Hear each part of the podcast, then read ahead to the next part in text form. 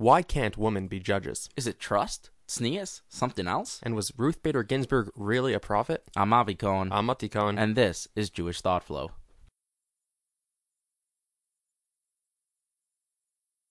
Hi, and welcome to another edition of Jewish Thought Flow. This is your host, Avi Cohen. This week's episode is sponsored by Misogynists of America, trying to ban women since 1776.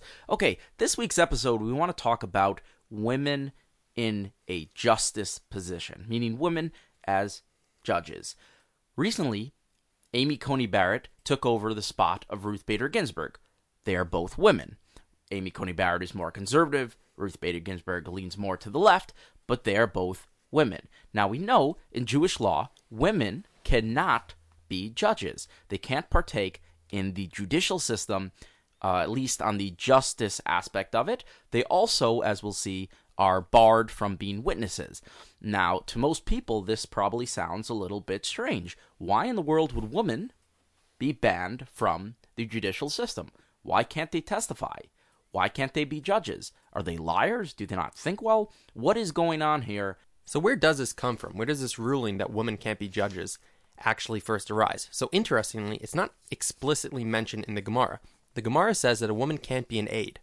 In a separate Gemara, it says anybody who can't be a witness cannot be a judge.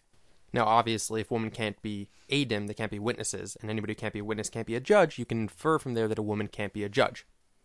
So Tosfos asks on the spot that seemingly we have a very famous female judge in Tanakh, in the we know what Tanakh is. Uh, Devora, was a judge. So what's going on there? So Tosfos gives a few answers. The Rishonim give a few answers to this question.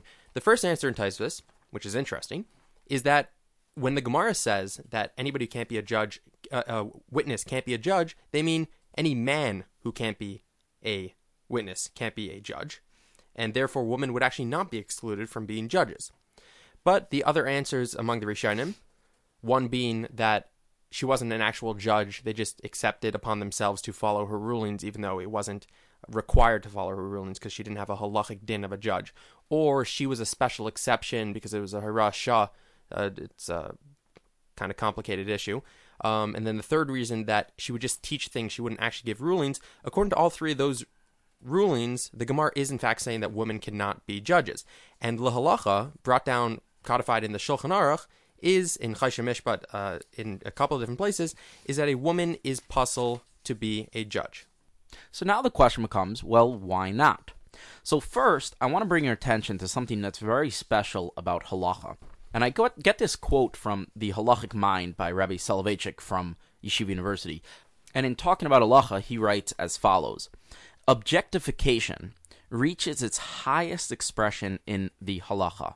Halacha is the act of seizing the subjective flow and converting it into enduring and tangible magnitudes. It is the crystallization of the fleeting individual experience into fixed principles and universal norms. In short, halacha is the objectifying instrument of our religious consciousness, the form principle of the transcendental act, the matrix in which the formist religion Hailu is cast.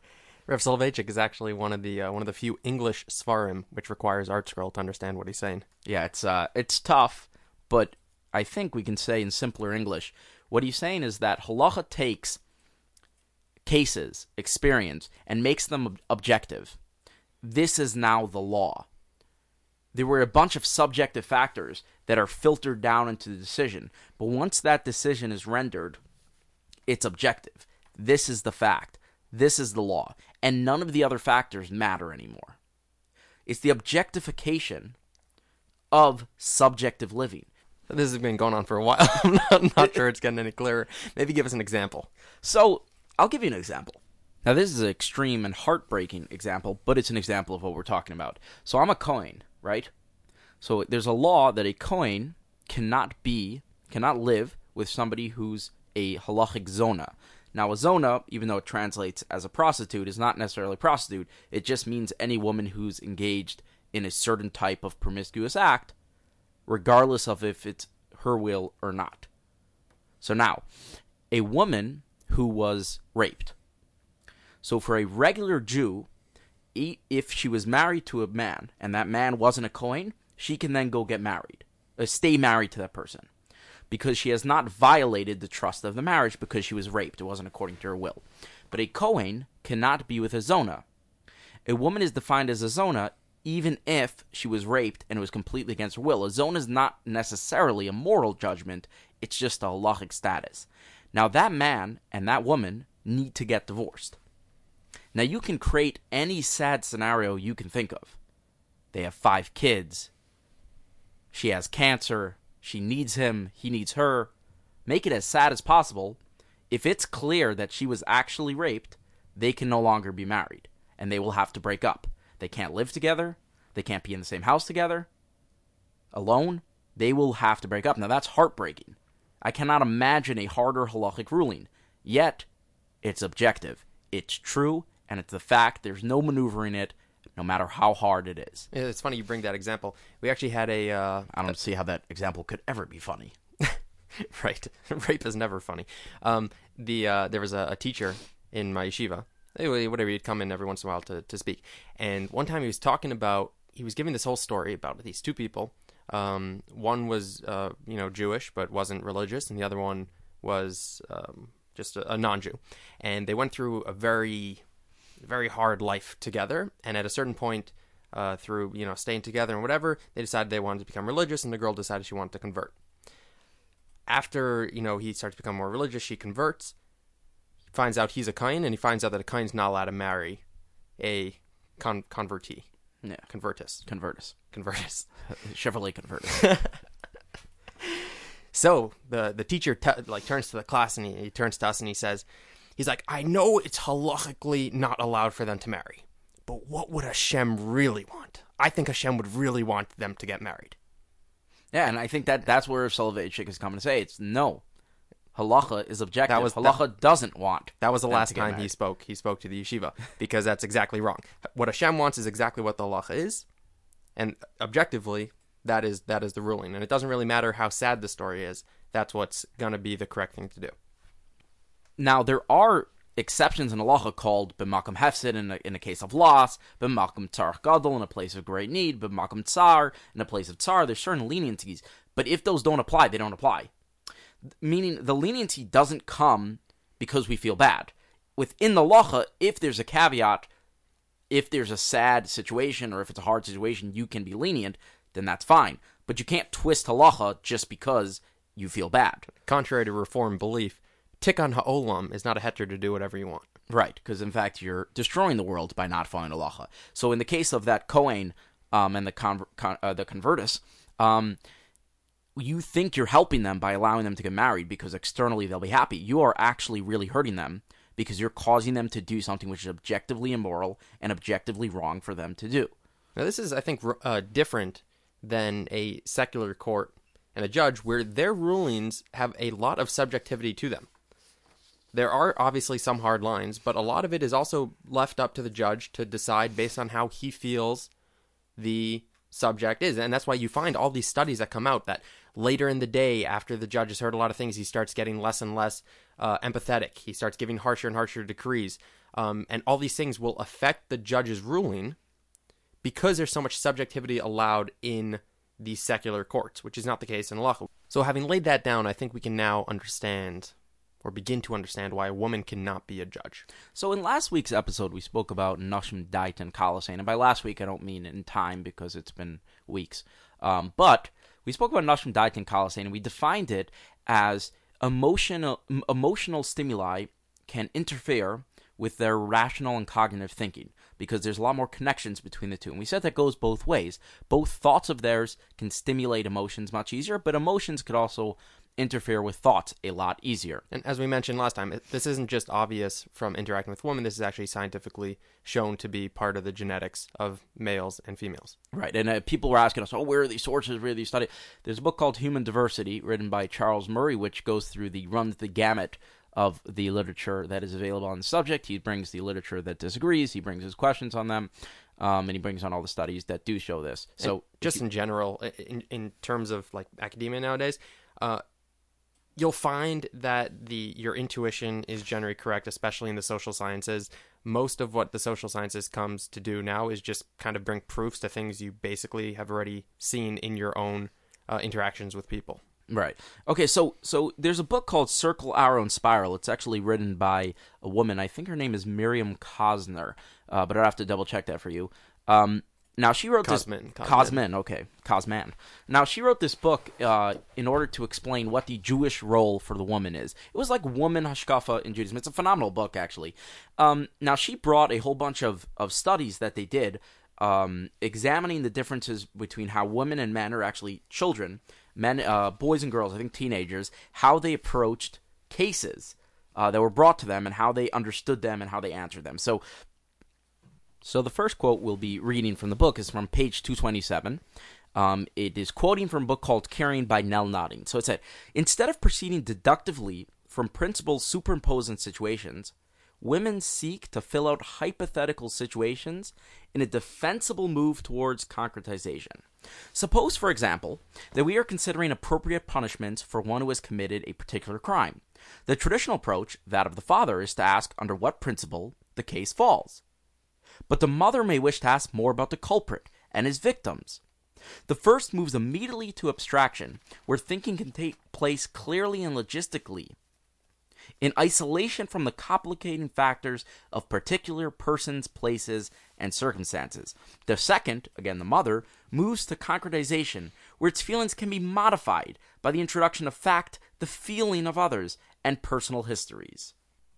So while there are situations where it might be better to have the approach of the woman, such as maybe dealing with your own kid, in halacha we want to know exactly what the halacha says, and we don't so much care in terms of giving a psak about the feelings of one person or another. Mm, right. The judge is supposed to be blind. The pasuk says. Right, and even even the feeling of even where halacha allows maneuverization due to financial circumstances or uh, certain particular situations, it's not that the situation should impact the judge emotionally. He should objectively look and see if the situation fits the criteria. So men in general, when they see a situation, their approach is more to take whatever the law is and lay it down on the situation, while the woman will try to expand the situation to try to get into the feelings of what the person feels and what's the person's history and so on and so forth, which can in some ways be a positive way of dealing with somebody, but in terms of halacha, will skew the judgment. Right. So let's take our case again. So let's say the uh, the Cohen. Let's take your case. Right. The Cohen finds out that his love of his life is actually a convert. Um, so he goes before a judge. Now let's say there is a complicated issue to really figure out if she's actually a convert, if he's actually a Cohen, what the actual halacha is. Now a woman will be much more impacted by the story around the halacha.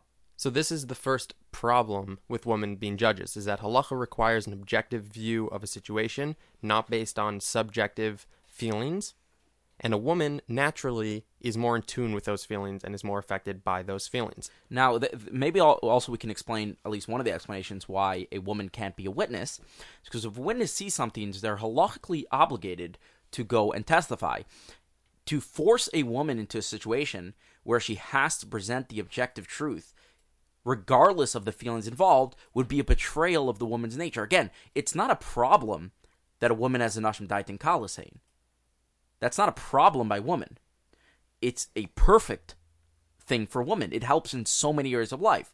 One of the areas where it might hurt, though, is objective halachic rendering. So to force her to be in that situation and rule against a person and testify and aid in the objectification of a person's very subjective experience would be a betrayal of who she is and how she relates to the world. So that's the first issue is that the ability to give this psak objectively is a little bit tougher. Now the second issue is that they're actually more easily convinced.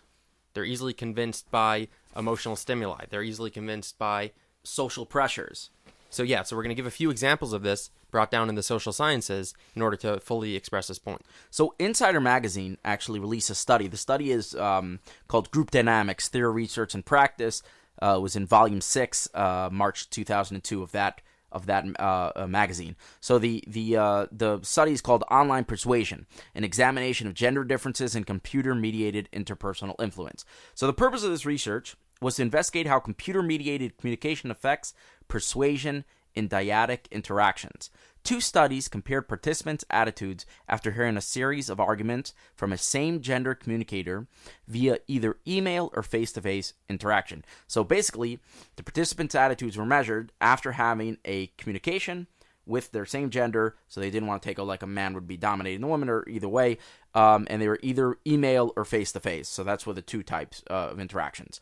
In study one, the first study, women showed less mes- message agreement in response to email versus face to face messages, whereas men showed no difference between communication modes.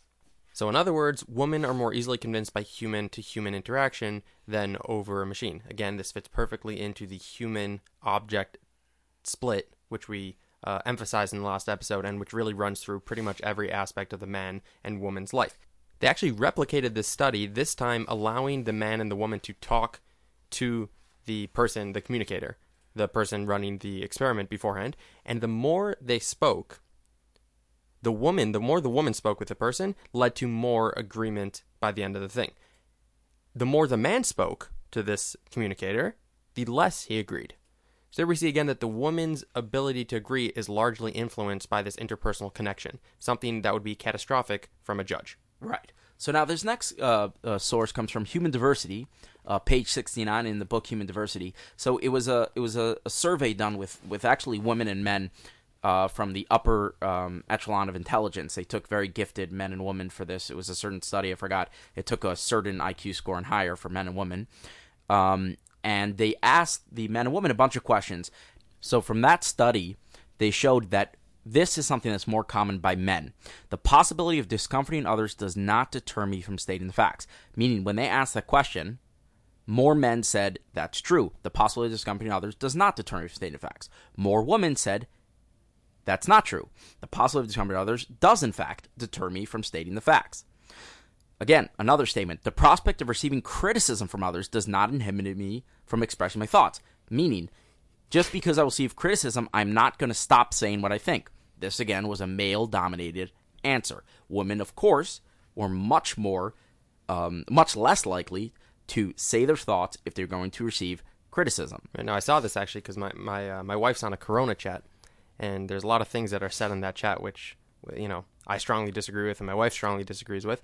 But my wife would almost never mention anything. The only times that anything got mentioned on the chat was when I stole her phone and sent out chats on my own. But you know, on the on the uh, on the the men's chat, when any topic of Corona comes up and people disagree, people are talking all the time about how they disagree with each other. So now again, picture a judge.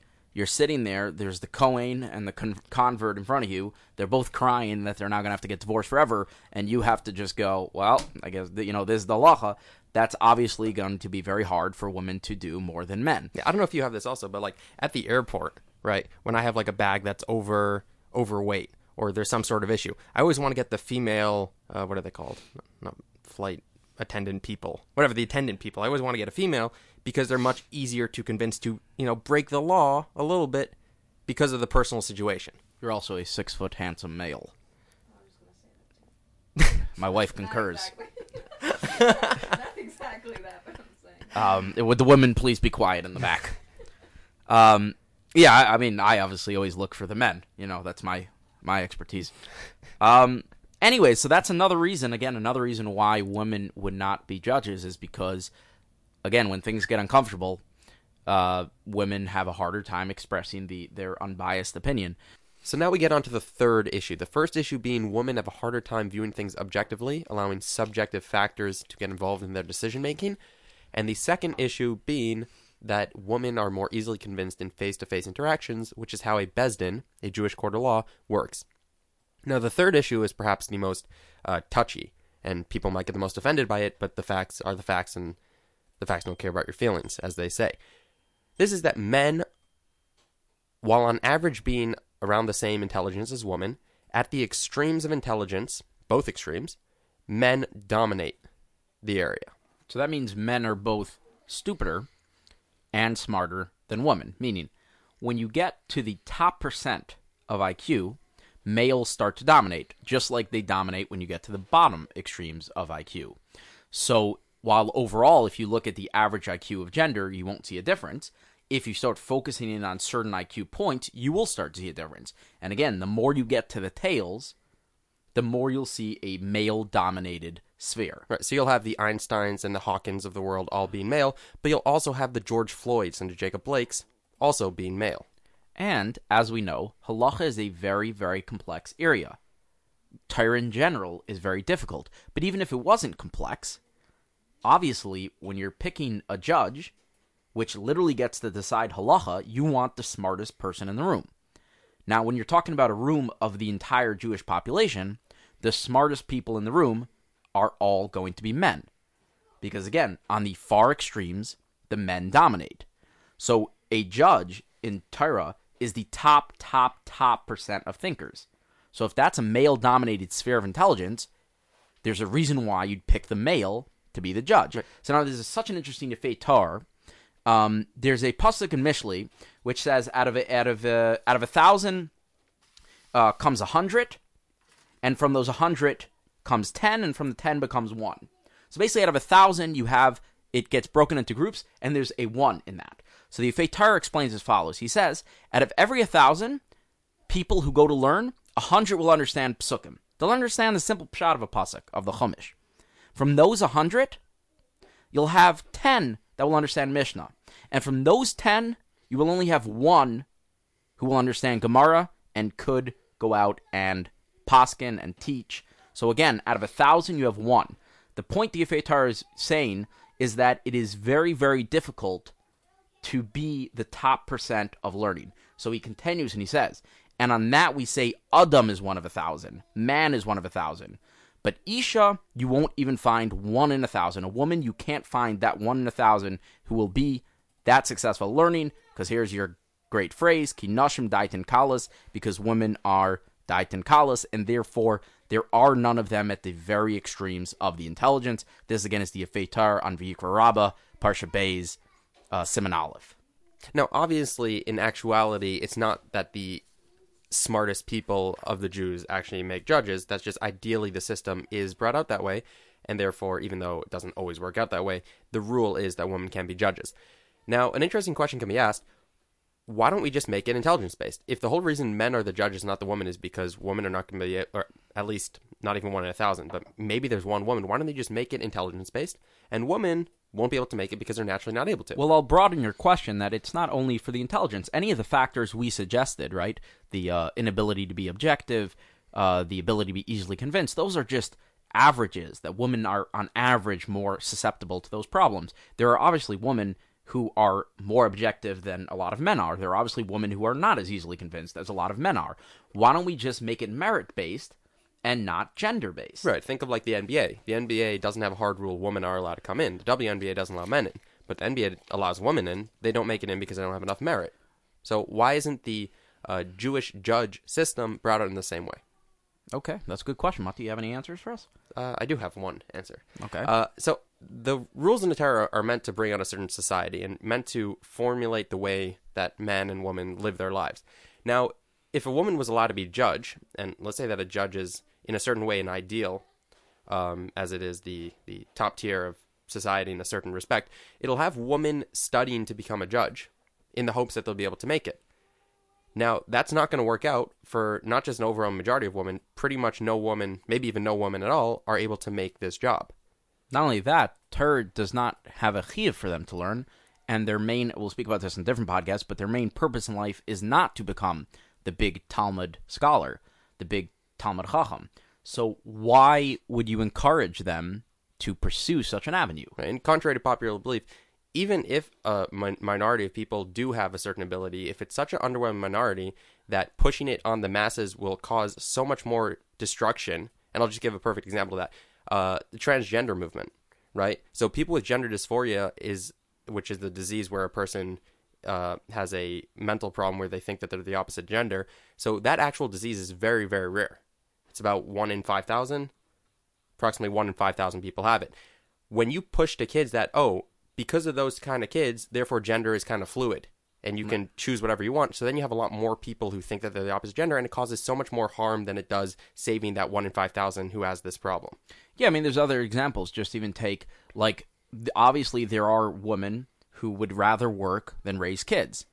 But in our today, because of that, in today's society, we push that men and women should be equally sharing jobs, and women should go to work just like men should. And what happens is, is you have a pressure to go to work, and it creates a societal norm and a stigma and an environment within which women are encouraged to go to work. If the Torah doesn't want them going to work, then it's not going to want to create that environment. If the Torah doesn't feel the place of a woman is to be a judge, by allowing them to try out for it would be to leave room for a society to be created where they would be encouraged to try out for it, which again would run contrary to their nature and cause a lot more people who don't have that nature to go pursue it. Right, and you actually see this because the we'll talk about in a later episode about women's chiyuv of learning, how they don't have a chiyuv to learn, and they're not actually allowed to learn Gemara. But because there's a an exception for women who really, really want to learn Gemara and consider themselves smart enough, so now you have entire seminaries saying, "Oh, because you're allowed to, so now we're gonna have entire seminaries which push girls to learn Gemara," and then you have all these girls who have no idea how to think, learning Gemara, coming up with fake psak. And again, it's not even like gender based. Most men are not fitting to give psak. Most men are not really fitting to learn Gemara. It's a very, very recent thing that every single male goes to yeshiva for a significant amount of time. That's very recent. As we saw from the Feitar, it's one in a thousand who's going to be the guy. Just like in the secular world, to be the top at any skill, it's one in a thousand. It's one in ten thousand going to be the top top. But at least for men, even if you don't make it to the top top, you have a chiyuv You have a mitzvah of Right. learning, which means you know you can spend you know ten years in kollel, you're getting a mitzvah for every second of that that you're learning, and then if it doesn't work out for you, you can get a job or whatever you want. But you don't have to make a judge because the learning in itself, the the the what is it called? The Pursuit of learning itself, the means. yeah, The means themselves are the end. right. Now, that doesn't mean that a woman is not Makayim mitzvah by learning. That's a more complicated uh, topic, and I hope we will do a podcast on women learning. Um, but it's certainly not a chiyuv for them to learn. So, anyways, that concludes our episode on why women shouldn't be judges. Uh, I would say you be the judge, but if you're a woman, you're unable to. Although if you are a woman listening to this podcast, odds are you are very intelligent, especially if you made it past the first seven minutes, which is the current drop off point of many of our listeners. So thank you for sticking with it. Right. I had a. Uh, I sent my podcast to a, a couple that leans a little more liberal, and I asked them. It was on the um, it was on the podcast of why women shouldn't be in magazines, because I constantly see this woman posting on social media. You know, all, upset at Mishpacha magazine for not putting women. So I sent them a podcast. You know, maybe she'd be interested in hearing the other side. You know, she seems God fearing. She's up in arms at the uh, travesty of the the Chil Hashem of, of not putting women in magazines. So I thought, well, maybe you want to see what Torah's you on it is. And uh, the the husband texted me back that they got in three minutes, and then you know it just didn't accord with their values, um, so they stopped. So if you're still listening to our podcast, you're certainly fit into the category of a wise woman. So I don't know if you noticed, but about halfway through this podcast, my voice kind of changed. Um, that's because we took a, a couple of days in between. Uh, what's it called? Recording this, and uh, I, I caught a, a, a virus, a flu, maybe corona. But don't worry, we're taking all the necessary precautions. I'm currently holding a bottle of water in my hand, ready to drink. So we're all safe from corona. Well, that'll certainly stop it. This has been Jewish Thought Flow. I'm Avi Cohen. I'm Mati Cohen. and this again has been Jewish Thought Flow.